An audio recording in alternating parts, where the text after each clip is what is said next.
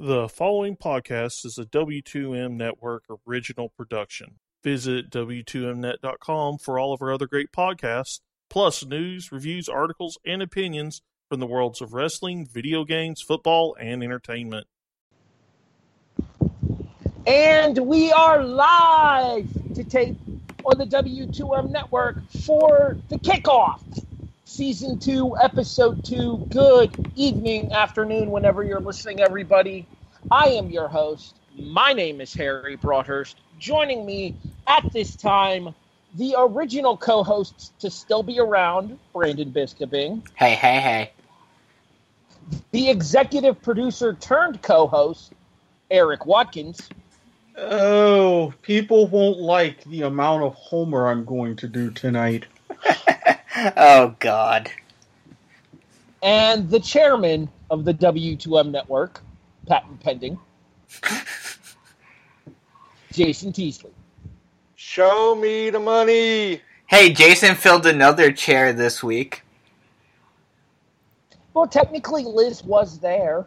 True, true, but I'm just saying, just in general. Well, I'm glad I, that he I had, do what I can do. I'm glad that he had fun filling in on the Monday Night Raw review. You can listen to that as well as the SmackDown Live and 205 Live reviews in the back archive of the W2M network, available on iTunes, iHeartRadio, Stitcher, Spreaker, Podbean, Castbox. Hey, Brandon, guess what? Spotify is here.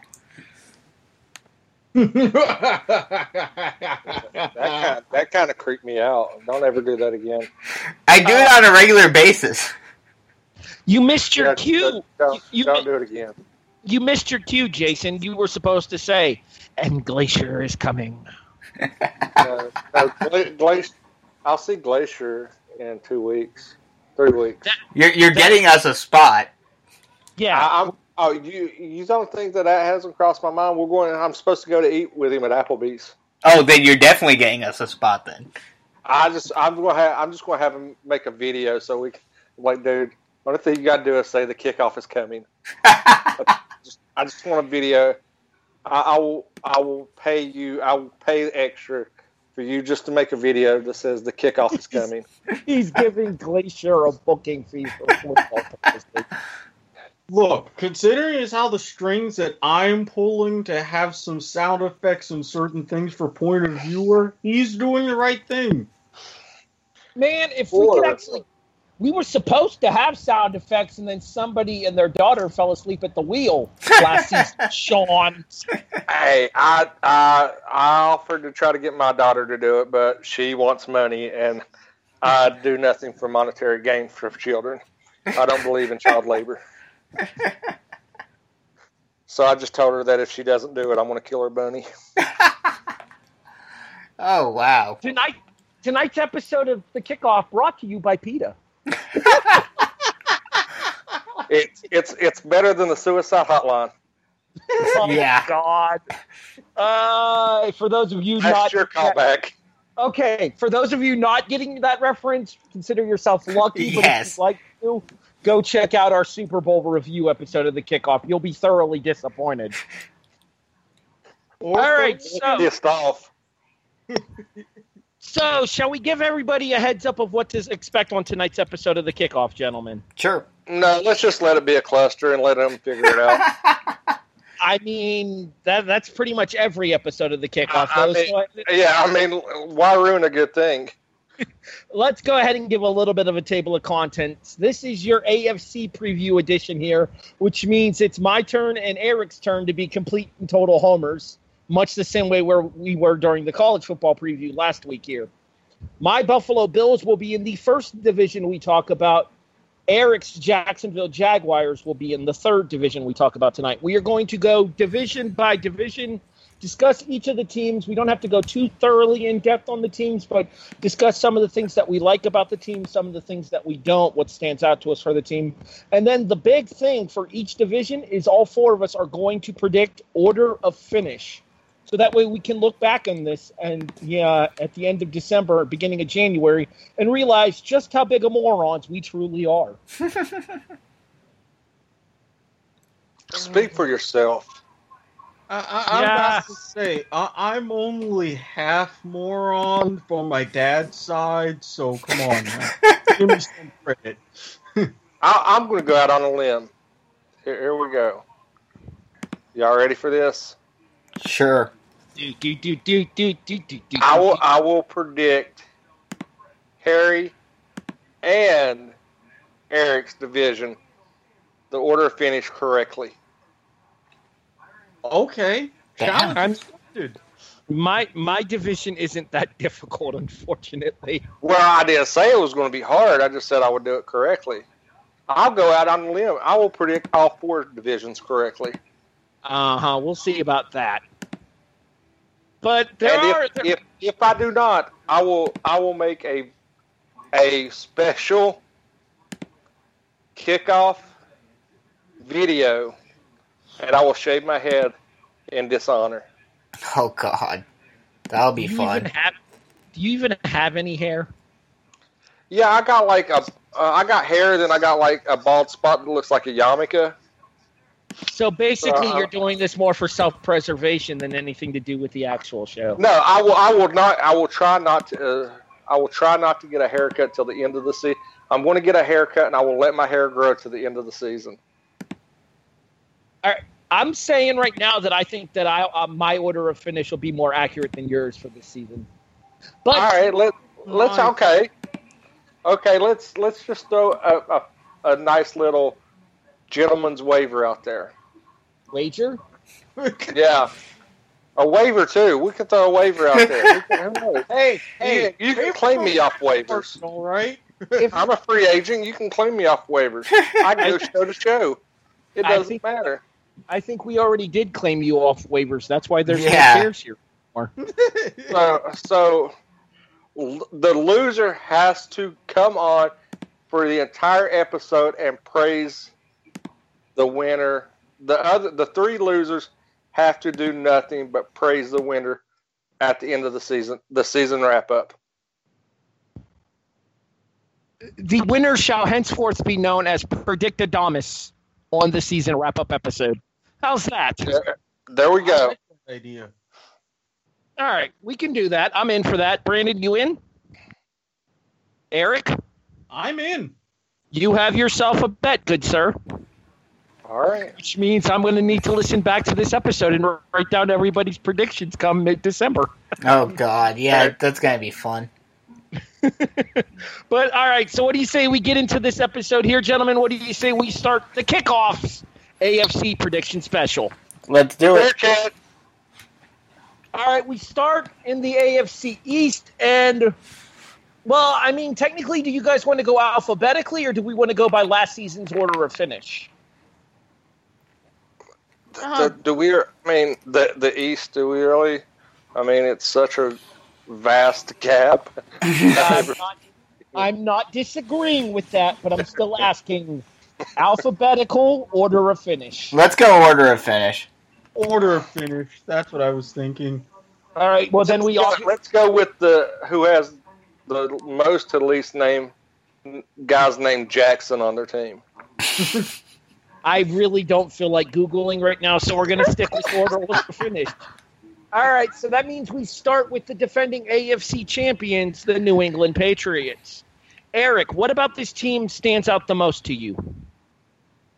Personally, there's a little bit more off-season turmoil than it has been in years past. You're not getting the whole hi ho, jo- golly gee, kumbaya kind of internalized Patriot spirit. You've got your classic triangle of feuds between Robert Kraft and Belichick, Belichick and Brady, Brady and Kraft being buddies. Plus, you've got arguably a not so secret weapon, Julian Edelman. He's out for the first four games of uh, this season. So, I I'm not looking at the same dominant Patriots teams as I have for the past 15 years.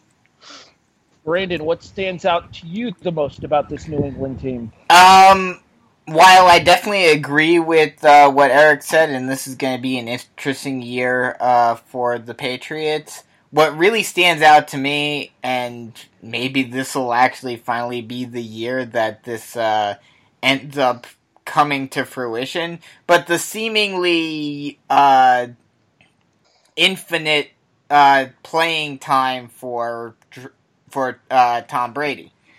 The fact that he's able to still put up top notch numbers at his age, and every year it seems like someone says, "Oh, this is that the year that you're finally going to see some some decline in his stats and some decline in his work and in his play," um, but it never ends up happening.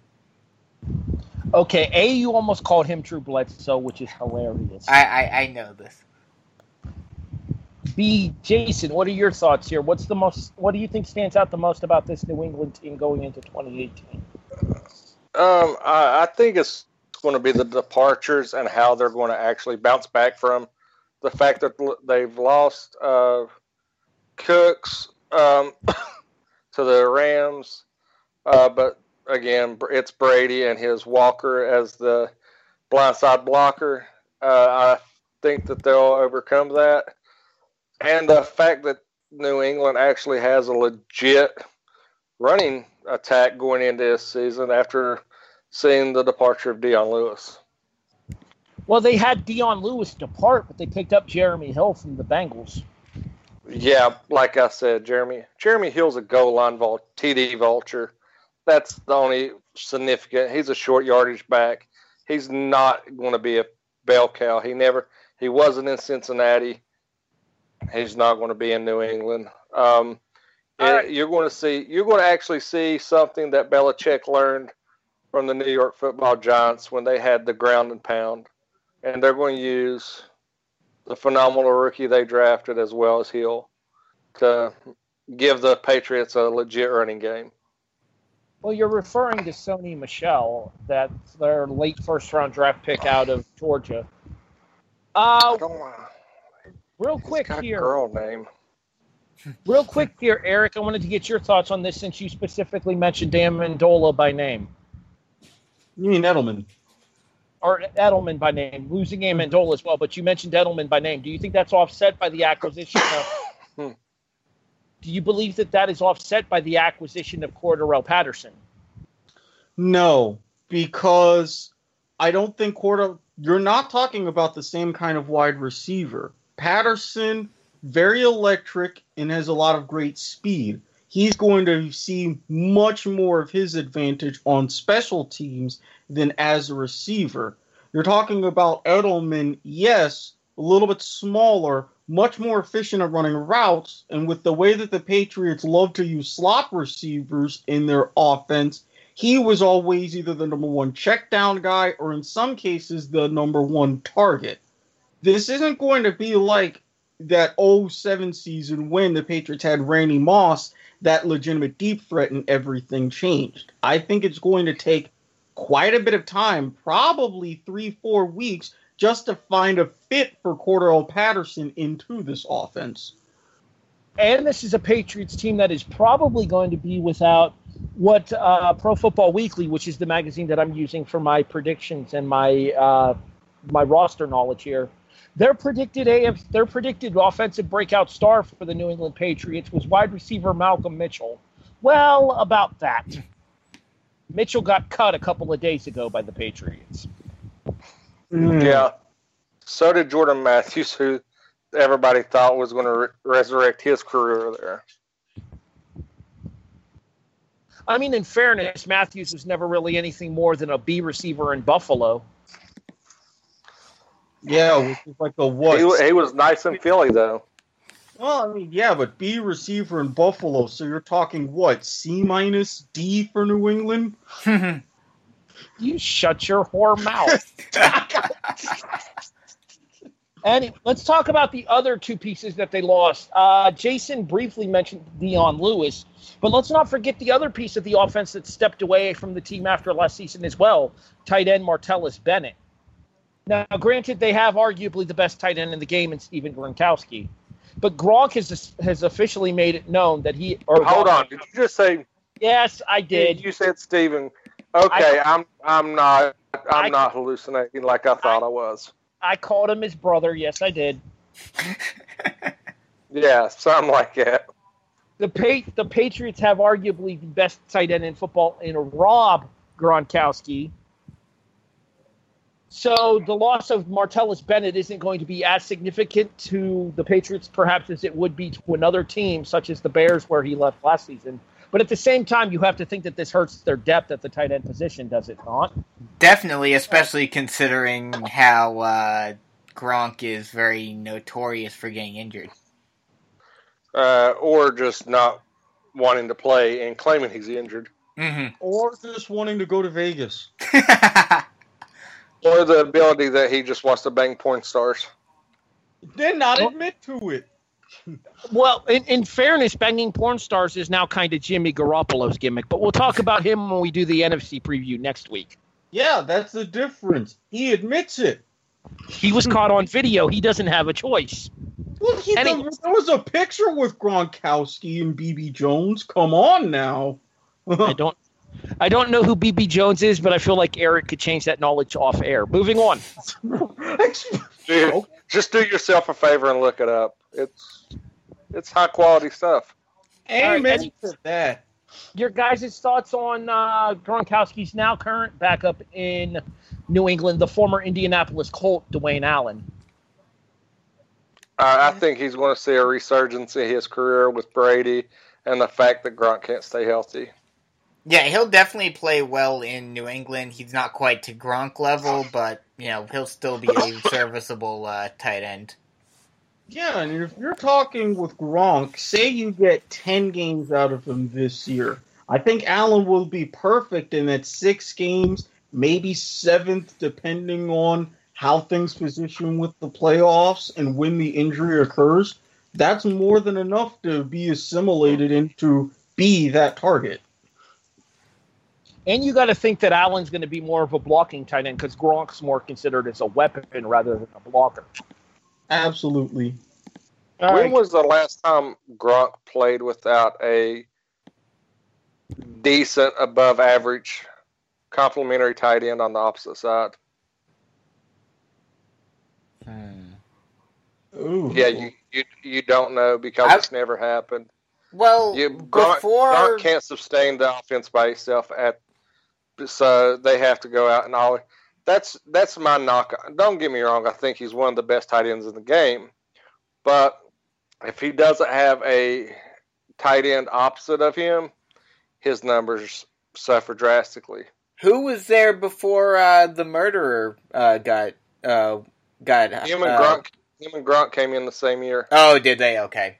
Mm-hmm. Yeah, it would have been it would have been Aaron Hernandez, and then after Hernandez's issue with issues with the law, you have more recently Martellus Bennett, and now Yeah. Dwayne Allen. Yeah. So that's that's a good point.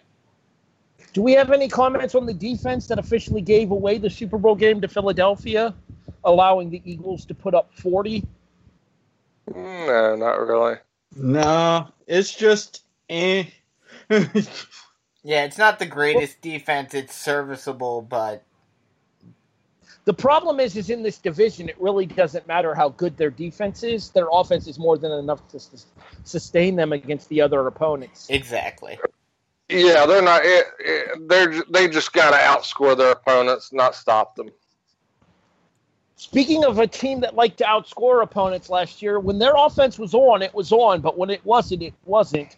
I give you the example of three points in the wild card playoff game against the Jacksonville Jaguars. I am, of course, referring to my Buffalo Bills. Eric, a complete shakeup in Buffalo as the starting quarterback is gone. Yeah, And- now he could potentially be opening a lot of victory fridges filled with Bud Light for fans in Cleveland, which I, for one, am personally rooting for. Oh, No, uh, you're not. No, you're not. You're rooting for Cleveland to go 0 and 16 again, so you can Grand Marshal this time. no, they're not going to have a parade twice. It's been there, done that. They missed their chance. I'm telling you, Cleveland, you screwed up. Even the weather was trolling you. It would have been perfect, but no. You even got a free flight to Southwest. But hey, whatever. That's on y'all, Cleveland. You see why LeBron left. But anyways, I digress. All right. So the biggest story this year from Buffalo actually isn't Tyrod Taylor leaving because his replacement is coming in AJ McCarron. The biggest story in Buffalo right now has to be the domestic abuse scandal for LeSean McCoy, is it not? And whether or not Yes. and whether or not this is going to cost McCoy any games at all, much the same way like it did to Ezekiel Elliott for the Cowboys. Uh, he's going to suffer. He's going to get some kind of suspension because Goodell has to be PC and cater to people. But I, I think that even though he'll be proven innocent by all courts and all eyes, uh, Goodell's still going to make him serve at least a four-game suspension. I personally, I personally wouldn't be surprised if, even with that innocence, he gets a similar arrangement as Jameis Winston did, and instead of the full six, he gets three. I I think I'd have to agree with Jason. I think it'll be at least four. I'm yeah, more- because I mean that's what Elliott got four. Elliott got six. I thought it was six and re- reduced down to four. No, No, I'm Uh, pretty sure Ezekiel yeah, Elliott served. okay. yeah, he tr- he fought it and fought it, and he wound up serving the full six. Jameis Winston, Yeah, he he Fight- served it at the end of the season. That's right. Yeah. I think McCoy I think he'll probably learn from what happened to Ezekiel Elliott last year and he'll probably talk it down to 4 and then just serve it. All right, Eric, what impresses you the most about what's going on in Buffalo right now? uh, Thanks. that's actually a legitimately good question. Um, Josh Allen can make a specific type of throw. I'm Nathan Peterman can go another preseason game without getting intercepted. I Actually, he, he he was intercepted in the preseason game. He was nine at ten. That incompletion was actually an interception. well, takes that off the list. I'm sorry, Harry. I'm not- wow. Well, there I go trying to give somebody credit. Um, yeah, yeah, yay. Thanks, Eric. God, it's the Lord season.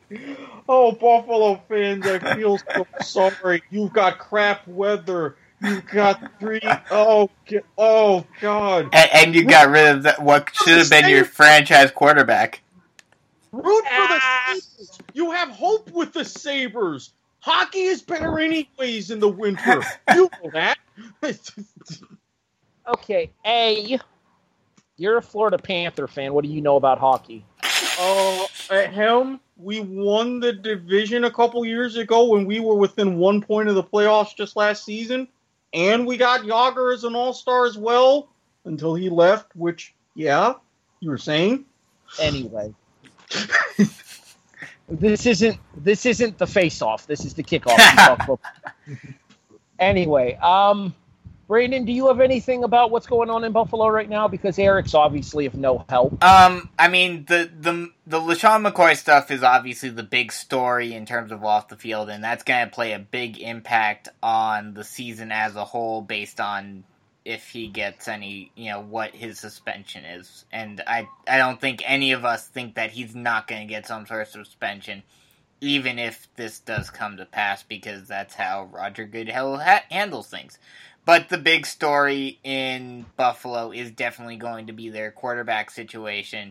You've got AJ McCarron there, who, you know, is a serviceable quarterback, but not a, you know, lead your franchise anywhere type of quarterback. That's that's the thing, though, Brandon. We don't know that yet because he's never been put into an opportunity where he's had the reins of a franchise. He's Didn't been he- sitting behind. He's been sitting behind Andy Dalton in Cincinnati. That's that's true. I'll give you that. Um, and with it's gonna be a very. I think the Bills are gonna have a decent season this year, but it's gonna be a very bumpy ride. I think. Jason, Hmm. Something nice about the Bills.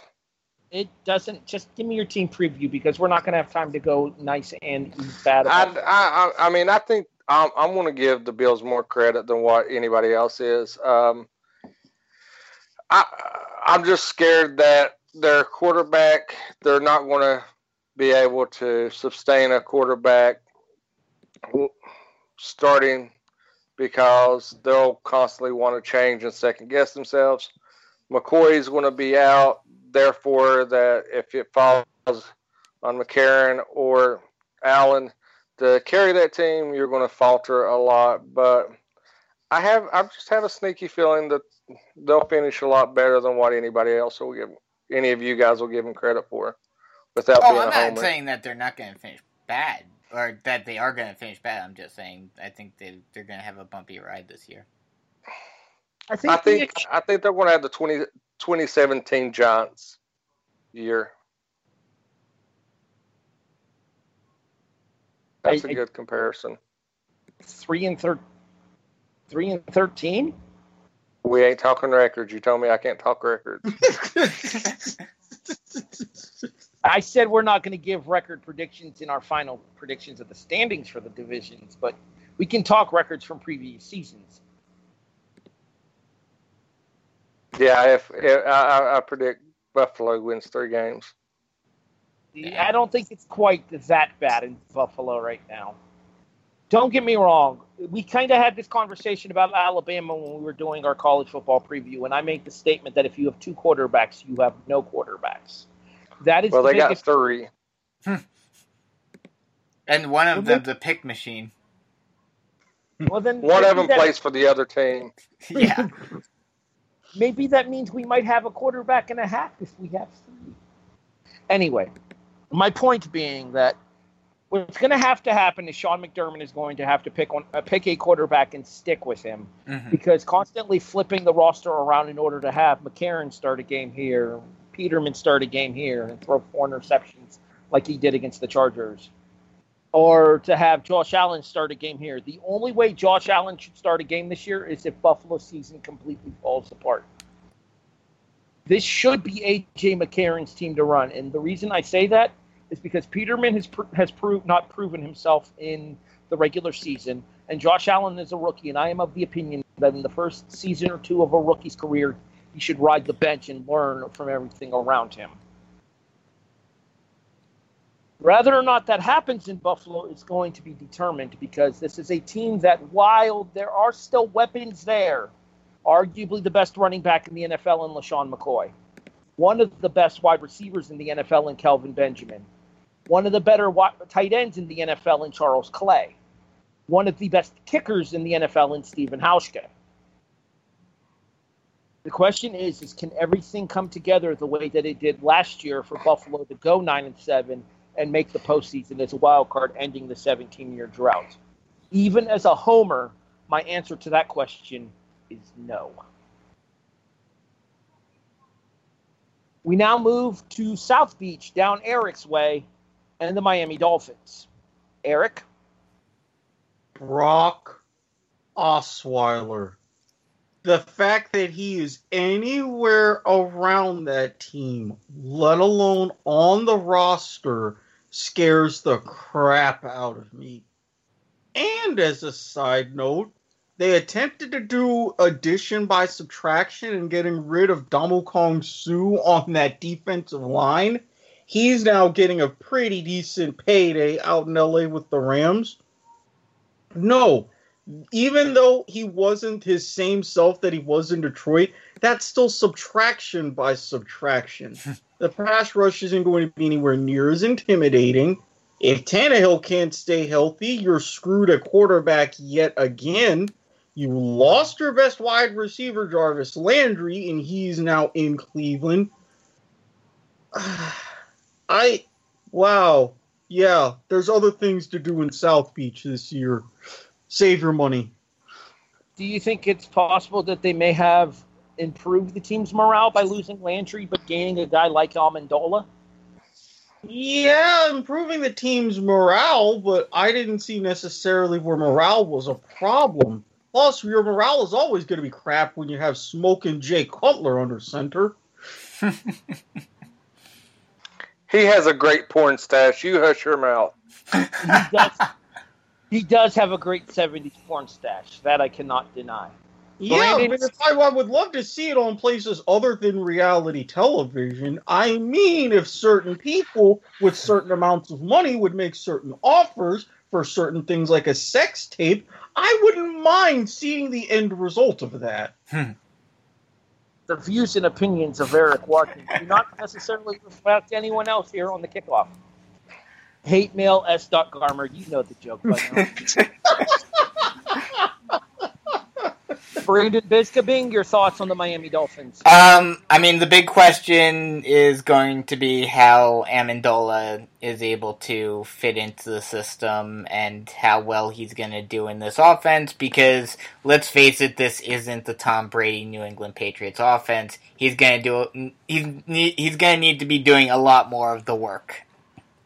Um, so do I think they're going to completely uh, crap the bed? No, but this is going to be a, lo- a pretty long season for Dolphins. Jason?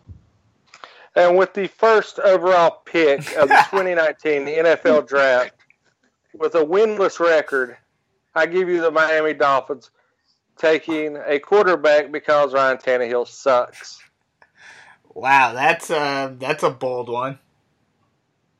Okay, they might win. They might not go winless, but I mean, they. I mean they play Buffalo. We we still need to talk about a uh, team that uh, is even worse than all of these teams combined, and is run would have- almost as horribly as the as the Browns are. You know what, Jason? You can talk all the smack you want to. We tripled your win total last year. And we we what what's five times as much? Your Super Bowl record. Your Super Bowl wins. Technically, well, technically, it's infinitely more because they don't have any. Yeah, they Yeah, you Yeah. can't divide by zero. Yeah. I'm a I was Yeah. going to say, technically, five times zero is zero. So, nana, nana, boo boo. Anyway. Um, You better be glad I like Jim Kelly, or I would make a really harsh joke. you shut your filthy whore mouth about Jim Kelly. Wide right. I love Jim Kelly. Anyways, yeah, the Dolphins are going to be a train wreck this season. I mean, there's no nice way about this here. And Ndamukong Suh leaving is probably addition by is subtraction by or blah, blah, blah, what Erik said, addition by subtraction, because that dude's attitude is piss poor on a poor team, and Miami is going to be a poor team this year. Jarvis Landry is the surprising one here because I didn't think that there was anything that would have gotten rid of the biggest weapon that Miami has on the field. None of their running backs are anywhere near elite level status in the NFL. Do not get me wrong. Kenyan Drake has gotten better, but he's not a great starting running back. And Frank Gore is way past his prime. Danny Amendola is an interesting situation about how he ends up here instead of in New England now. Because he goes from an immediate Super Bowl contender in New England to arguably a number one overall draft pick contender in the Dolphins here. Speaking of teams that'll be arguably number one overall draft pick contenders, let's move back to the Big Apple. Let's go back to the state of New York for the second time in this division. And let's talk about Josh McNown, Teddy Bridgewater, and the New York football Jets. Forgetting about their uh, first round pick. I am forgetting Yeah. about their first round pick because he shouldn't be playing yet. I, I know who Sam Darnold is, but he shouldn't be playing, Uh, especially with Teddy Bridgewater on the roster. I- I'll agree with that, but this is the Jets we're talking about. Uh, yeah. Oh, You you forget they're already hinting at trading Teddy Bridgewater. This is part of their plan.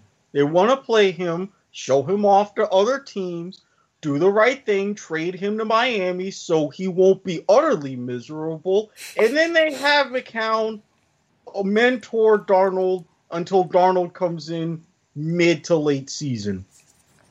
Okay, first of all, having Josh McNown as my mentor would scare the shit out of me. He's played on enough teams. He knows the drill. He's played on all would- bad teams, that's though. like having that's like having Jeffrey Dahmer as a camp, camp counselor. oh God. I would rather be mentored by his brother Cade than Josh. I'm yeah, just saying. o- o- okay, I get it. Yes, this is just like having John Wayne Gacy performing at a kid's birthday party. Completely understand, but this is the Jets we're talking about. This has been their plan the entire time.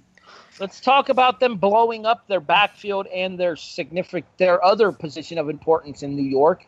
As Matt Forte is gone, as is the tight end Austin Seferian-Jenkins. Forte replaced by Thomas Rawls, recently of Seattle, and Isaiah Crowell. Wow, they just they just rated Seattle and Cleveland for running backs, didn't they? Yep. Yes, they did. And the new tight end in town. Hold on, let me check my depth chart here. It's me. Uh, it's it's me, Austin. It was always me. it's Eric Tomlinson. Jordan Leggett. Oh, Jordan Leg is on top for years. Yeah, it, uh, Maya magazine has Jordan Leggett listed as the uh, the top tight end here, but that's a significant either way, Tomlinson or Le- Leggett. It's a significant downgrade from Seferian-Jenkins, is it not? Yeah. it's a lateral move, in my opinion. Yeah, yeah, I, I agree with Jason. It's like swip, swap, plug and play. I'll kind of go neutral where it's not a significant drop, but it is a bit of a drop. What about Forte being out of the backfield, replaced by probably Crowell as the starter? Yeah, that's a pretty big drop. Even though Forte was kind of getting towards the later stages I- of his career, Crowell it just isn't, you know, I, A great I have to running back. disagree. I have to disagree. Crowell's going to be a lot better than anybody gives him credit for, it, and I think he's actually going to finish in the top 15 running backs this year. damn. Erik, you want to chime in here on the Crowell and Matt Forte debate? I mean, personally, with Crowell, I don't see him as really top 15 material, but I think they're putting together at least a halfway decent offensive line, and it really wouldn't surprise me if Todd Bowles just didn't go running back by committee, which to me seems like the obvious choice, but I think it's really going to lead to a better season than people think. Top 15? No. Maybe top 25? Top 20? Are you talking top 15 in the AFC or overall, Jason? Overall, Yeah, I don't know. hey, I'm, I, I make bold predictions. You, you clearly do. All Yeah. right. Uh, that'll wrap up our fourth of the four teams here in the AFC East. Let's go ahead and predict the division standings. Erik, I start with you. I'm not going to say the record. That's not our policy for this particular episode, but I will say that Patriots will take a significant step back. The problem is none of the other teams in the division will take enough of a step forward. Patriots win it. Personally, because I think it's going to be the least train wrecky and a little bit more surprising, I've got the Jets second, in a little bit of a toss up, I'm going to be nice and say the Bills probably on tiebreakers finish third and the Dolphins finish last. But I wouldn't be surprised if those two wind up being interchangeable. It, it hurts that you have the Jets finishing ahead of us. that physically hurts. I'm, I'm being very realistic. Brandon, Yeah, uh, the Patriots are definitely the odds-on favorite in this division. I don't think there's any chance that uh, any of the other three get anywhere close to them. But in terms of the other three, I honestly think that it's a bit of a toss-up where these teams are are kind of in that position of we're not very good, but we have some ways of getting some wins and we may surprise certain in certain games. So you you know, I'm not it, it's very hard for me to say who's going to finish second, third and fourth, but I have it going Buffalo second, Miami third and the Jets last. Jason, The Patriots, nine games behind them, is going to be the Jets with the tiebreaker over the Bills. Dolphins last. So you have New England at 12 and 4, the Jets and the Bills at 3 and 13. no, no, we do not discuss records. you tell me I, I just gave you. I'm playing with it. I'm coloring within the lines. Uh, I, I will say there was actually a very interesting prop bet that I can't remember which casino has it or which sports book, but it's something to look into. You compare the Patriots' wins, compare the wins of all the other three teams in the AFC East combined. I think it's the field wins is a minus nine and a half over Patriots wins. Huh. Just Mm, throwing that out there. I don't think the rest of the division will be that bad. No. I don't think the rest of the division will be good, but I don't think it'll be that bad. And as you mentioned yourself, Erik, this is a down New England team. Completely I- agree. I've got There- the rest of the division. I got the rest of the division winning ten games total. I, I would honestly, if I'm placing that bet, I would look at Patriots wins because, yeah, the gap, it's going to be very, very tricky. And I think the Bills and Dolphins are going to pull what the Jets do down. So I don't know. That extra nine and a half, that's going to be hard. All right. Anywho, getting to my predictions, I'm closest to Brandon, but we switched three and four. Patriots one, Bills two, Dolphins three, Jets four. No, that's exactly what I had. Or, sorry, excuse me. Then flip them around there. I have, I have Dolphins third, Jets fourth. Sorry, No, that is that's what I had. Yeah, I was going to say that's what he had. I'm special. Then just go ahead and, yeah. Uh, Patriots, Bills, Jets, Dolphins. Oh, okay. So you're flipping it around. Now I've confused. Hold on. let now I'm confusing He my had Brandon. You had Dolphins three, Jets four. yes. Yeah, So- I'm the other. I'm the other way. Oh, I you have Jets Dol- You have Jets I have third and Jets then three- yeah, Oh, Jets oh, okay. three, Dolphins four. Yes. Okay. Okay. So I, go. I was correct originally. We do have three and four switched, but we agree on first and second. yes. I think Buffalo's down this year. I don't think the Bills. Well, we'll talk more about this. Uh, you know what? I'm going to save this discussion for when we do our playoff postseason and award year-end award predictions at the end of this. So that's going to be the last episode of the kickoffs preseason preview spectacular. Next week we get to the AFC. The week after that we get into the postseason predictions as well as the year-end award winners. All right, so this show's going to run a little bit long, guys. Yeah. If if this that first division was any indication. Well, I'm I'm just not going to give much in-depth analysis. Yeah, I think we're going to have to tone it back a little bit here. So let's go ahead and move into. Honestly, the the East or not the East, the North and the West, we're probably not going to be as in depth with as we were the South, the South and the East, because of the fact that the South and the East have teams of interest for both of us on this show. Mhm. Let's move to the AFC North, though, and let's talk about the Pittsburgh Steelers. Do we have to? Yeah. Yes, Jason. Yeah, there's stories I- I- coming out. So Roethlisberger, Bell, maybe ish, kind of. We're not sure.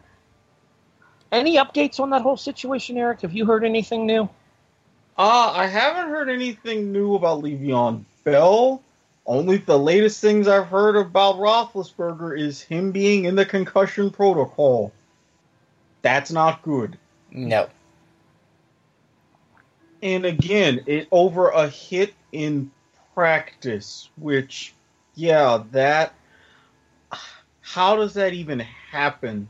How is that becoming a thing this season of all seasons?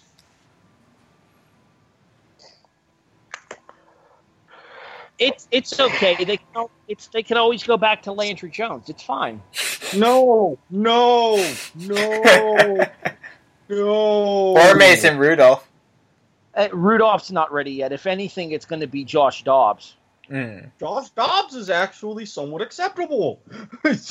I mean, I think Rudolph will eventually get to the point that he is Big Ben's future replacement in Pittsburgh. But Mhm. this season will live and die on the shoulders of Ben Roethlisberger, especially if the Le'Veon Bell drama does not work itself out. Plus, Roethlisberger in a way got what he wanted. There's no Todd Haley. He's Cleveland's problem now. That'll make things easier. You just hope he has his head on straight. Literally in this case. What do you think about the potential for running back by committee, Jason? Uh, I mean, it's it's there, but I think Bell's gonna Bell's gonna play nice, finish out this year, and end end his stint in Pittsburgh on a high note, and move on to a different team next year. Erik, real quick, I'll ask you the same question. Your thoughts on what could become running back by committee in Pittsburgh if Bell's holdout goes even further? It can work because, again, this has been more of a Roethlisberger led passing offense. Now with Juju Smith Schuster, with Antonio Brown. So, with running back by committee, they're not going to miss too much of a beat. It could be, again, if Roethlisberger is healthy, what we saw a lot of out of New Orleans last year. I mean, yeah, you kind of had the Kamara and Mhm. why am I drawing the Thomas Yeah. situation in New Orleans. All right, let's go ahead and move on to the team that finished second in the AFC North last year, the Baltimore Ravens. Done in by the Cincinnati Bengals on the last day of the regular season. The Fighting Flaccos end up sitting at home and watching the postseason. You know, they get an opportunity to extract revenge on Buffalo this year. They do, and from everything about Flacco, he, the fighting blue hen of the University of Delaware, he, he kind of lives up to that. He usually doesn't give a crap until he has to. So, in his last year as GM, before he retires, what does Ozzie Newsome do? He drafts a quarterback in Lamar Jackson. Is Jackson going to be ready to play? I don't think so and like he's going to have a mentoring situation with RG3. So Flacco knows if he screws up and if he doesn't have at least a above decent year, fans are going to be calling for his head. I think that's going to help him in the Ravens. They're going to do better than people would expect. Anybody have anything to add to that here? We're going to try to just cut down on some of these teams here just because we're going to run so long over if we don't. I'm I, I'm trying not to run more than 75 to 80 minutes here, but we're on pace to go 2 hours. Um, I'll just say that the the quarterback situation in Baltimore is going to definitely be interesting, but it, it's definitely Flacco's job to lose. Um, the Ravens are going to be an interesting team, though, especially if the Steelers' issues still continue with Le'Veon Bell and Roethlisberger. Well, the thing Uh, about Go the thing, the thing about the Ravens situation as well is it's not just Flacco and Jackson, Erik. You also have RG3 there as well now. Well, yes, but here again, like I was saying with the situation in New York, trade Bridgewater, McCown is the mentor, Darnold comes in late in the season. That's ideally what would the situation would be if Flacco acts up.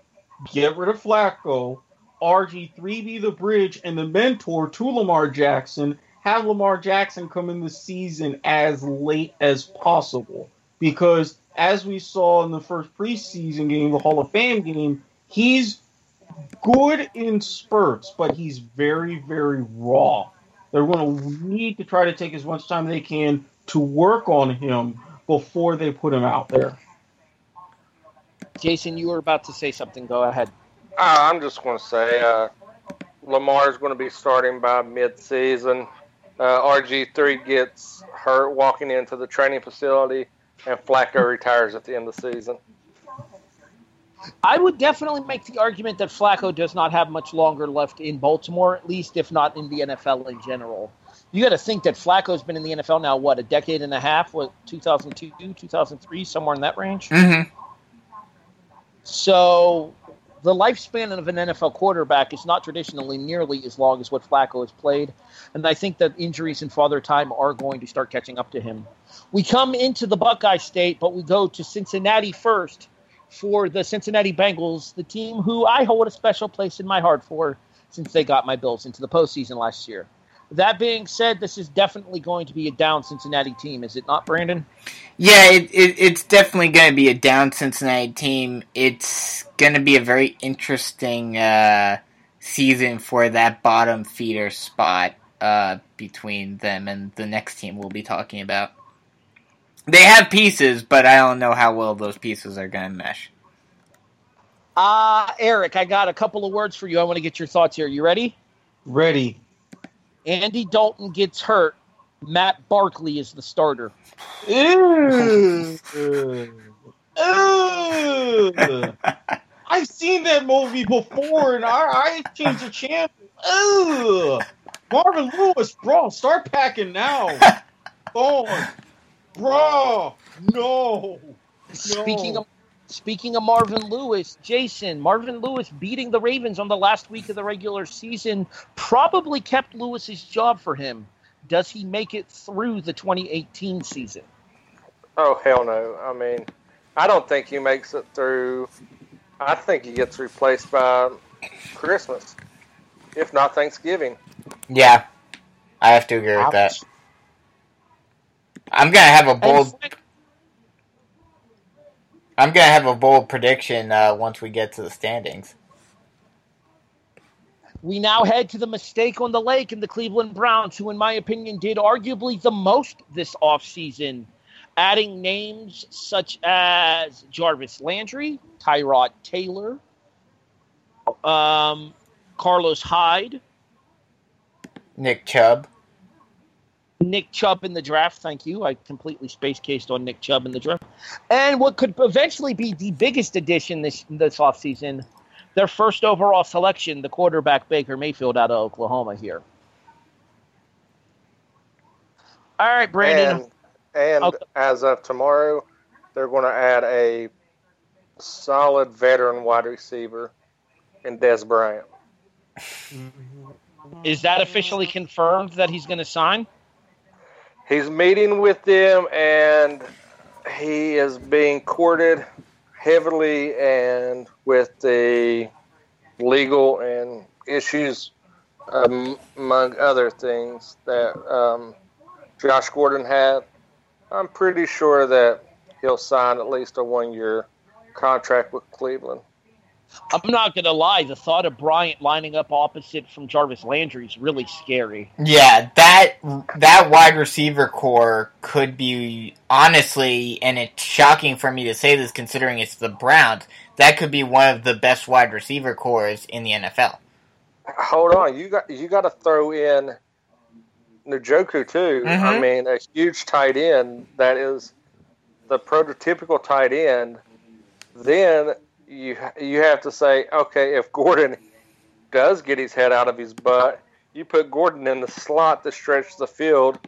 I mean, that wide receiving core is hella scary. And even Let's also- a little extra depth with Antonio Callaway. And Well, also, this, this is assuming Callaway can keep his head out of his ass. Mhm. and also, also don't forget Carlos Hyde, who came out of the backfield a good bit on passing routes when he was in San Francisco. Yeah, but you would think the running back out of the backfield in Cleveland would have to be one of Erik's former players, Duke Johnson Jr. True. Mm-hmm. That brings us to the standings in the AFC North. Erik, Steelers, yeah, yeah. And I, I, I'm going to hope and pray and maybe, uh, somewhat off the record, do voodoo if necessary to make sure that uh, Roethlisberger stays healthy. If so, if they're going to be their division to lose, I think Flacco steps up and guides the Ravens to another second place finish. And from everything I've seen with Cleveland, from what they've done in the preseason and the offseason in their front office and hard knocks, fans, you'll better get used to the taste of Bud Light because those victory fridges are actually going to open sooner than you think. I got the Browns in third, and Marvin Lewis goes out on a whimper into retirement, leading the Bungles to a fourth place finish. Jason?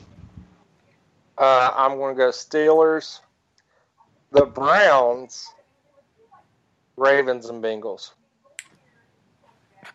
That that would be a shock. But that news of Dez Bryant going to the the Browns, if he does officially sign, that is a big question mark. That I would be tempted to say that the Browns could be placed in second if they're able to sign Dez Bryant, especially with what Ty- Tyrod Taylor did last year with the Bills.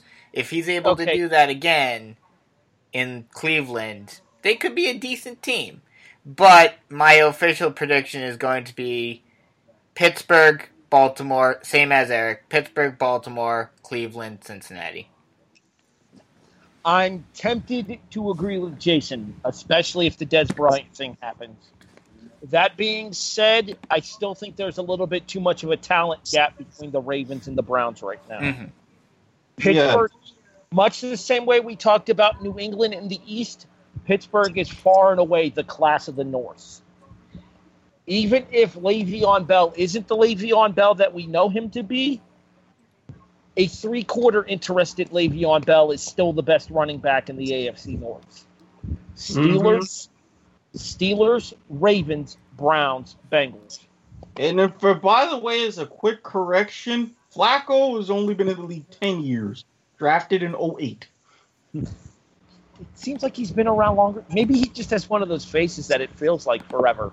He does. He really does. All right, so as we were kind of talking about a little bit off air, what we're going to do here is we're going to speed up the process a little bit. We'll have one of us go in depth for each of the teams for the other two divisions here, and we'll probably use that same format for the NFC. Although, I guess technically, maybe we'll have Brandon and Erik, or Brandon and Jason split the Giants, and then me and Erik will figure out something for the rest of the NFC East. But um, yeah, let's move to the AFC South, and that takes me right to you, Erik. You start with your defending AFC South champions, the Jacksonville Jaguars. Honestly, we have done quite a bit in mainly keeping our core. Now, from everything in the preseason, the Jaguars are not up to the level of Sacksonville that we were at last year, but I think we could get very, very close. That's a good thing. Plus, we have a new wide receiver, like number 14, Hall. Oh dear lord, we need to incorporate him as much as we possibly can in the offense. Just either a perfect slot receiver or you can even line him out wide, go deep, because we don't have Allen Hurns. We don't have Julius Thomas. We're going to have to grind and slow down the tempo as we did with a 15 play drive to start out the preseason ones against ones. That was great. Plus, getting rid of the curse of Chad Henne, bringing in a competent backup quarterback in Cody Kessler. I'm comfortable with what the team has done, but you'll be surprised when I get to the stand. I don't know if comfortable is necessarily a good thing, though, Erik. Like I said, you, I remember when I said at the beginning, people are going to be surprised and hate me for the level of homer that I'm going to be. I'm going to be realistic. What are your thoughts on losing your two best wide receivers from last year? Stupid, stupid, stupid, stupid, blatantly stupid, blatantly avoidably stupid, and did I mention stupid? Thanks for Yeah. sharing.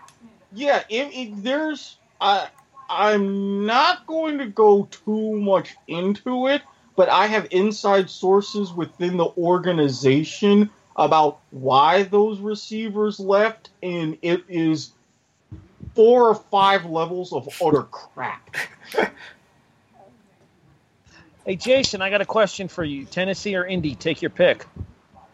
Yeah, I'll take Tennessee because I'm a, I'm I'm a on board for the uh, Southwest Patriots.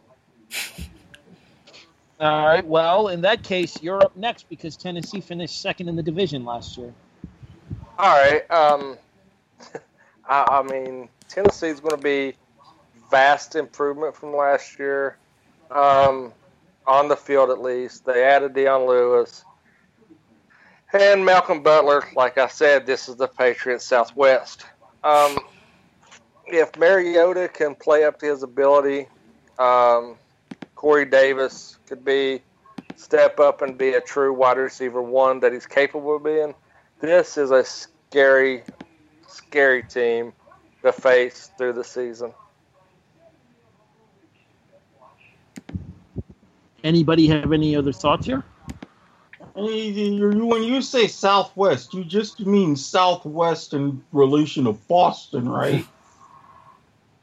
Yeah, I mean, Okay. you go south, you go south, and you go a little west, and then you end up in Tennessee. Okay. Here's my concern with Corey Davis. Davis missed five games last season and then only had 34 catches for 375 yards. That's not one level production in the NFL. It's not even close. Do you think that having another year on, on another offseason under his belt with Marcus Mariota helps Davis increase those numbers? Because if you t- look, if you were to tell me that those were your numbers for a first round draft pick last year, I'd tell you that your team made a mistake. Well, I mean, at the same time, is it really going to help Marcus Mariota? Yeah, he torched the Jaguars twice, but that was about it.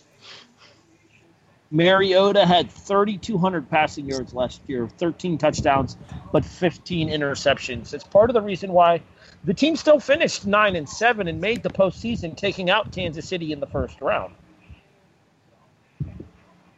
So, I mean, obviously, obviously, there's talent there. The question is, is, is the talent going to be good enough in what could be the best division in the AFC this year? Ugh. From Mariota, and I said that whenever he was drafted by Tennessee, he had the potential to be a at least an above average quarterback if he was in the right system. This isn't the right system for him. I'm right. willing to give a benefit of the doubt because there's been some coaching changes, but I'm still not seeing it overall. All right, so I mentioned my opinion that this might be the best division in the entire AFC this year. The reason I say that is because the fourth team in this division, the team that finished third last year, is the Indianapolis Colts. And this is an Indianapolis Colts team that's getting Andrew Luck back after playing what two series last year. I think he went out first, first or second series of the first game, and then didn't play another snap. Mm-hmm. So obviously, the big question in Indianapolis is at Lucas Oil was going to be: Is Andrew Luck ready to go? More importantly, I think the question that they have to ask themselves is: Why did they let most of Andrew Luck's dependables go? Frank Gore gone. Donte Moncrief gone. Um, hold on. I know there was another one of the big the big threats that they had last year that's gone as well, but it's not listed here in PFW. So, but I know there was a third one that was gone as well. So, either way, this is Gore or not Gore. This is Luck with a depleted team around him, and it makes me question the future in Indianapolis, even if Andrew Luck is completely healthy. Let me ask you this, Erik: If Luck is healthy, is he himself enough to help keep the Colts out of the basement, the AFC South? absolutely going away. And I think the Colts knew that when they made their priority offensive line. They looked at what he was able to do his first couple of seasons, taking mediocre and slightly above mediocre to the playoffs, to 11 win seasons, and to an AFC championship game. It took them a little bit too long to realize this, but they've realized it now while they're still very much there to salvage. I'm worried about the running back situation, though, with it just being Marlon Mack and then fourth round draft pick Nyheim Hines. I think Luck's going to need more production out of his backfield, and honestly, I would not be surprised that once cuts and once uh, waivers start happening in training camp, them going after a marquee back in order to give Andrew Luck another another personality coming out of the backfield. Oh, absolutely. They're going to get more weapons now that they've taken care of the main things. Brandon, you close us out with the last place team from last year, the Houston Texans. Yeah, the only reason why the Texans last year were in last place was because Deshaun Watson went down fairly early in the season. He was doing astounding for them, and he is definitely going to be the key for them moving forward. They have a lot of pieces around him. They've got DeAndre Hopkins still. Um, as long as Watson can stay healthy and avoid the sophomore slump, I think Houston can do some real damage in the South.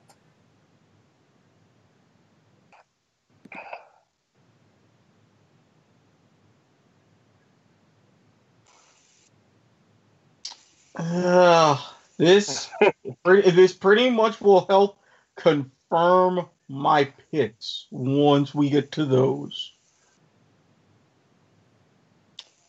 And have we lost Harry? I'm still here. I'm sorry. My mistake. I, I had my microphone muted. I was using the restroom. I apologize. Uh, it's now time for our official predictions for order of finish in the division. Erik, you go first. Remember how I was saying about the level of Homer and how people would hate me and how I'm going to be realistic?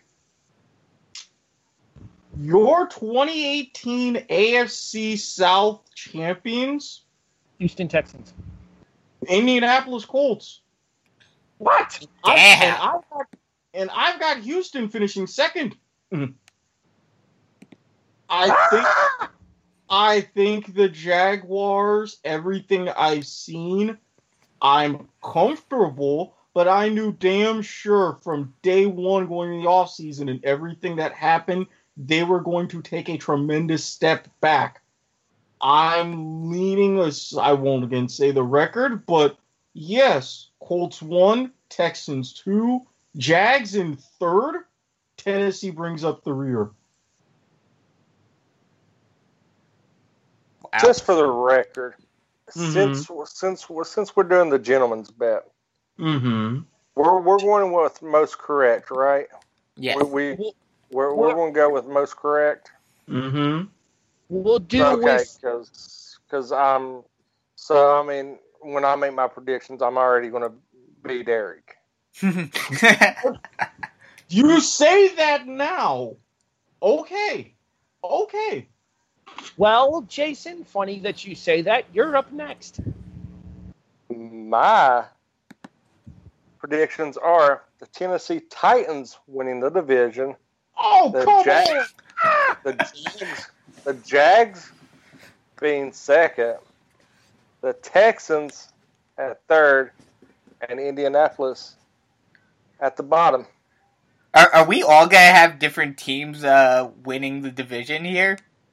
I feel like whatever I- you're smoking and or drinking, I want some. Oh, Okay, uh, Brandon. The answer to your question is possibly here, depending on who you have winning the division. So far, we have one vote Titans, one vote Colts. shall I shall I confirm or uh, disprove this now? I have a funny feeling you're about to confirm it because I know who I'm picking. I I also know who I'm picking. The number one team in the N- in the AFC South is going to be the Houston Texans. Jaguars at two, Tennessee three, and Indy dead last.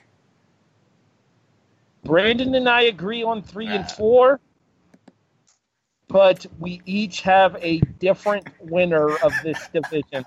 this is gonna be fun. So I the am- AFC South is going to decide basically who wins our gentleman's bet. Pretty much. yes.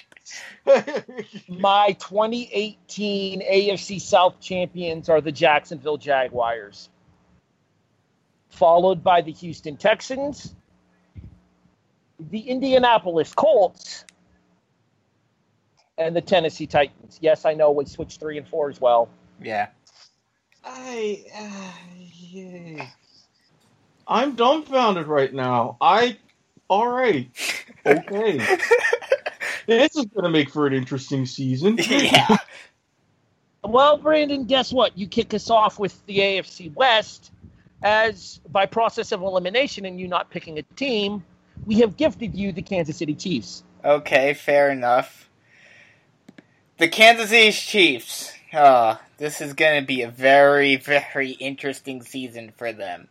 They lost their, what I thought certainly could be a franchise quarterback for them in Alex Smith. And and they didn't really add a ton this season.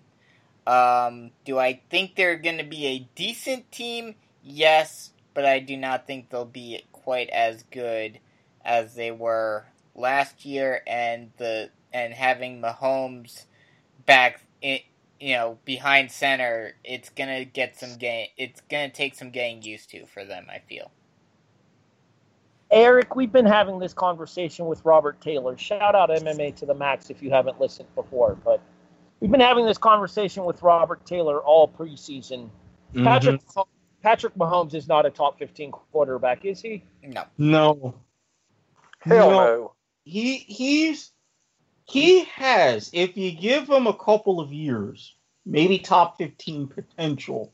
But right now, no. He's like I said about other quarterbacks, very, very raw. He's got the benefit of having this sat a year, and he's also got the benefit of really an offensive guru in the likes of Andy Reid, but he's only going to do so much. Texas Tech quarterbacks have not fared well in the NFL over the past, oh, I don't know, 20 plus years. He's going to uh, continue that trend. Well, I don't necessarily fully agree with that because Dalton's had a pretty good career. Andy Dalton went to TCU. Yeah. You're right. My mistake. Wow, Texas Tech quarterbacks really haven't done shit, have they? exactly. I can give you the whole list dating back to Cliff Kingsbury. Remember him? I, would like to forget. I think most NFL fans would like to forget too. Anyway, real quick. Um, the only plus thing that I see for Patrick Mahomes here is the fact that he has Kareem Hunt and Tyreek Hill. The problem for Patrick Mahomes is now NFL defenses know who Kareem Hunt and Tyreek Hill are. And the second uh, best option the second best option in Kansas City right now is Sammy Watkins. As a Buffalo no, Bills fan, no, it isn't. Well, well, the tight end, but at wide receiver, it's it's Sammy Watkins. I mean, yeah, second best wide receiver. That I'll give you. Yeah, yeah, but, but Kelce's going to catch a lot more balls than Watkins and touchdowns. But at the same time, though, if defenses can shut down Tyreek, that means his go-to receiver is Sammy Watkins. Is that a position you'd be comfortable with, Kansas City fans? Because I can tell you from experience in Buffalo, it doesn't work out real well. I was about to say, ask our resident Buffalo hmm. fan. I was super excited when Sammy got drafted in the first round in 2014, I want to say it was 13, 14, one of those two. 14, and, and then Sammy proceeded to do nothing to live up with to that fourth overall pick expectation. All right. The runners up in the AFC West last year were the Los Angeles Chargers. That takes me to Jason Teasley. Oh, how I'm going to love the Chargers this season. And um, just to throw something out there, Philip Rivers will have three letters behind his name at the end of the season. Just predicting that one. Um, with Rivers, Keenan Allen, Melvin Gordon, uh, and you even throw Ekeler in there, that offense is going to be humming. Yes, they lost Hunter Henry unfortunately. But you know, I, I keep hearing the rumble, rumblings of a certain retired tight end coming back into the fold for one last hurrah since Hunter Henry went down. On the other side of the ball, um, Joey Bosa, Ingram, and Hayward are going to be lights out. And I'm pretty confident that um, these bolts will go far. Anybody have anything to add here? Go Chargers, go! I'm All going. right. I'm going to download the San San Diego Chargers. I know they're not San Diego anymore, but we're going to have the San Diego Chargers song play at some point during the season. The, the old Superchargers one from the 80s? Yes, please. yes, yes, sir. All right, let me throw out two words that'll be absolutely terrifying to Chargers fans. Geno Smith. If anything hap- if anything happens to Philip Rivers, and history has taught us that quarterback injuries are a common occurrence in the NFL now. The backup for the Chargers is Geno Smith, the guy even his teammates dislike. Look, Well, Chargers I, want, I want to throw this out there. Go ahead, Erik. Chargers fans, you better do everything you can. Line the StubHub Center with some kind of protection or something. You know damn well that man has about eight kids, and you do not want to see Geno Smith, okay? It is in your best interest for number 17 to stay upright and healthy. You know this. Jason? All I'm going to say is Geno Smith was good enough to replace a two-time Super Bowl winning quarterback. Yeah, under a Man. man who did we not name the segment stepped in Macadoodoo because of him? Well, I'm just saying. I'm just giving. I'm just giving some Charger fans. Th- this was a all. glimmer of hope. Th- this was I- also a man who uh, was who uh, stepped in for a man who infamously butt fumbled. And also, you do realize I do have a special place for Geno Smith in my heart due to where he went to college. Yes, Yes, yes, we no, know. he's a West Virginia boy, and you're all Yeah. up West his ass this year. Yeah, and Geno Smith has a special place in IK Enemkpali's heart too. What does that tell you? The guy so disliked even his own teammates want to punch him, And they do. And, and then and then his teammates get cut and then signed by Buffalo because Rex Ryan has no chill. Michigan Buffalo a little bit, Rex. Not enough to want Sean McDermott gone, but Michigan Buffalo a little bit. You made things entertaining at least. Brandon, you have the Oakland Raiders. Wait, I thought I went already. Oh wait, Erik, do you have the Oakland Raiders? yes, as a matter of fact, I do. Oh, I'm, I'm sorry, Brandon. Erik, you have the Oakland. It's preseason. Cut me a break, people. Yeah, Fair it's enough. preseason even for the host too. But anyways, yeah, okay. Good news. Derek Carr is healthy. Somewhat ambivalent news. You have Jon Gruden. Bad news. Said Jon Gruden is all in love with Derek Carr, but he has not reached out to Khalil Mack and is showing guys film from 1976. Chucky, I love you. You know better than that. These are not the same Raiders with guys like Lyle Alzado, Ken Stabler, and Fred Biletnikoff. These guys play just as dirty, but they don't have the use of steroids and a bowl full of pills. Okay, they'll get 300 penalties a year instead of 500, but you get my point. You're going to have to sit down, use all of your expertise from your past coaching and Monday Night Football, and actually, you know, prove me right that you can still do this and still, for the most part, care. The game's changed. You've changed with it. You just catch up. You'll be fine. It's like riding a bike. It's like riding a bike. It's like riding a bike. There is talk that there are two teams that have come to the forefront of the Khalil Mack trade rumors. One of them is Green Bay, the other is Buffalo. E- Uh, oh, I oh, see him go, he'll go to Green Bay over Buffalo. Oh, Oh. I'm not just I'm not disagreeing with that, but at the same time, Buffalo already has a strong defensive front as is. Could you imagine putting Khalil Mack onto that offensive line with guys like Kyle Williams?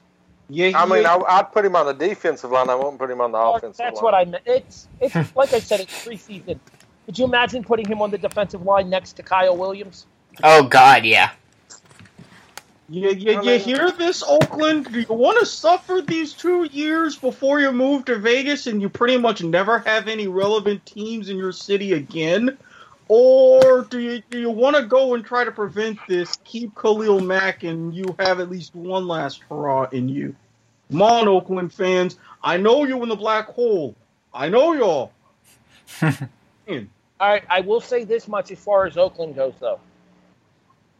These are the same fans that will be kicking themselves if they turn down an XFL franchise by the end of the year. They're Mhm. not going. They're not gonna. They're not. Probably not. They'll be kicking themselves because the XFL is the closest thing to real football Oakland's going to get come 2020 anyway.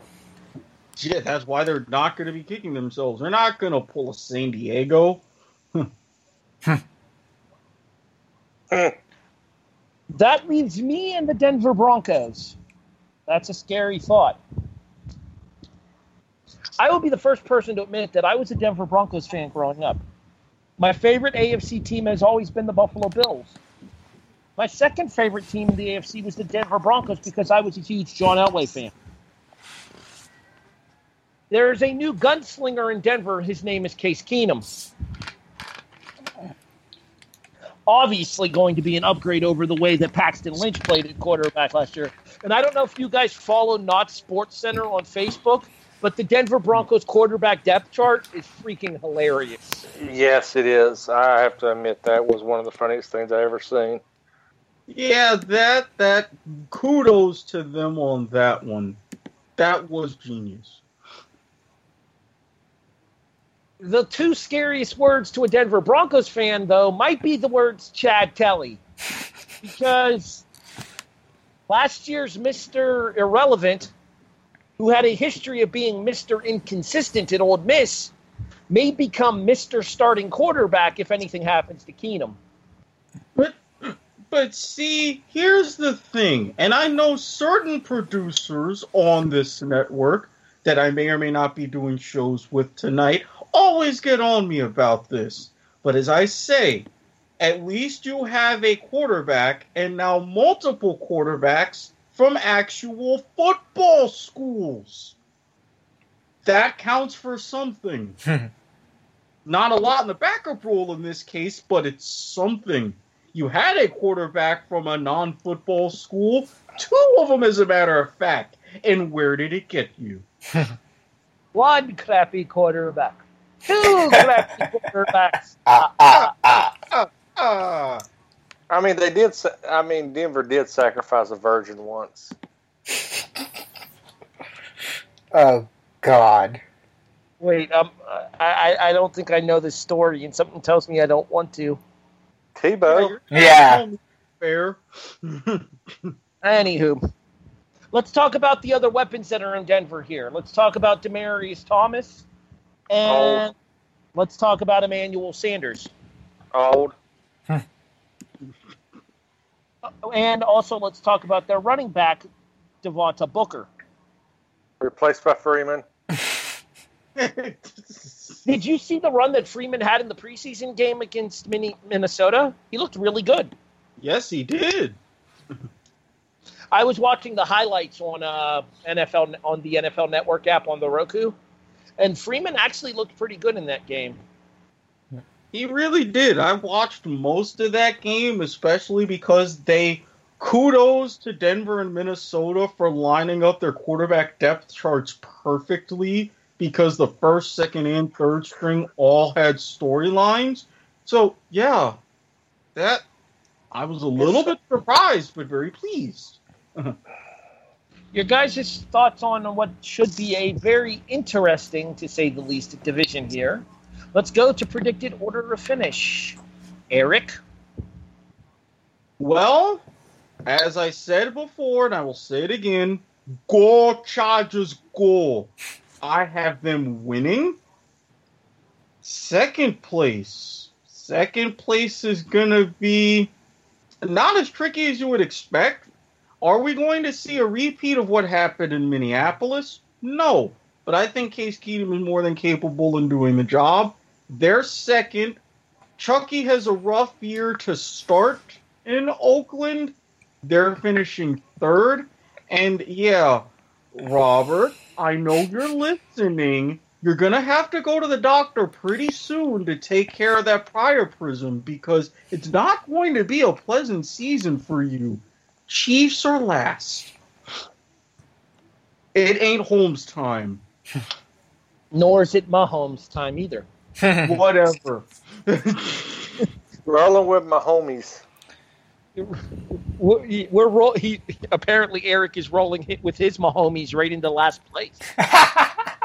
exactly. In the end, what does it really matter?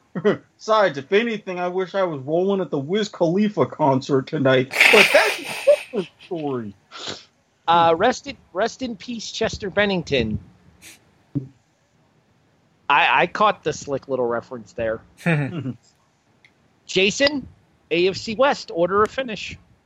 Uh, Chargers, Chiefs, Oakland, Denver.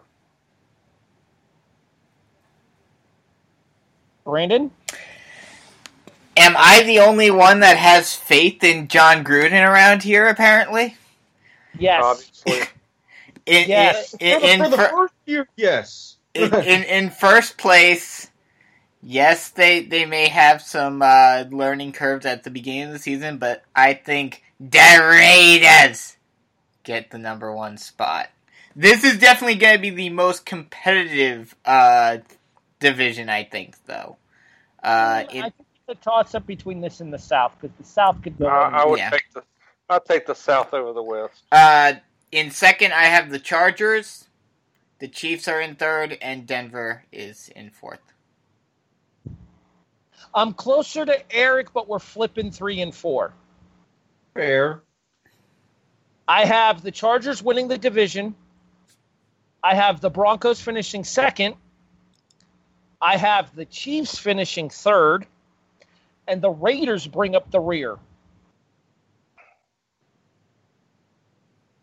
And I think Sure. a lot of this is going to depend on the health of Derek Carr. Mm-hmm. Absolutely. Definitely. He is coming off he is coming off of a major injury at the end of last season with that broken leg. Yes. But I but I will give Chucky credit. One thing he did right. EJ Manuel is third string for a reason. Connor Cook to me took major strides. Those were evident in his action in this preseason game. Let that sink in for former first round draft pick EJ Manuel. You just got beaten out for a roster spot by a guy from Illinois. He's from Illinois? Connor Cook played quarterback in Illinois, if I recall correct, or was it Iowa? It was one of the Big Ten uh, schools. I want to say it's Illinois. No. I was I was thinking it was Michigan State. Yeah, I'm Yeah. pretty sure it was Michigan State. Again, preseason for the host too. Uh, I'm having a day. Yeah, today. Michigan. Yeah, he played at Yeah. Michigan State. I I just looked it up. It's Michigan State.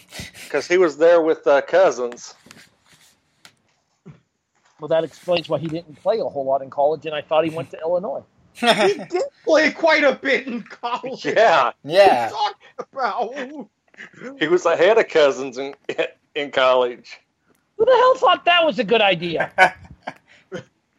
Michigan State. yeah. And it kind of worked, apparently. I mean, wasn't How he? about that? Uh, like I said, it's preseason for the host too. Once we have actual games to talk about, I promise to try not to suck as much. I make I make no such promises, but I promise to try at least. Ah. so that officially locks in our predictions for the AFC. What's going to happen in the NFC? Guess I'll just have to tune in next week to find out. Deep tease. so I am going to make someone extremely happy, but I even I may end up on an island. Uh, Well, that means that means Harry because if you was going to make me happy, then that would uh, entail you would also make Brandon happy. Yeah. Fans, we're fans of the same team. I know. okay, but, but- at the same time, though, I don't really have He, an he NFC doesn't have an team. NFC team, so it has to be us, I guess. So I guess he's picking the Giants to win the East. So so okay. So did me and Brandon like do Wonder Twin powers in the form of a Giants fan? Stay tuned. I mean, that's basically the extent of what fantasy football to the max has come to, is it not? Pretty We much. it. I'm just You got to record a damn episode first. Well, you guys did the uh, you guys did the rookie draft. That counts for something, Mhm. I guess. I do. Although whoever picked Derrius Guice, not to say I told you so, but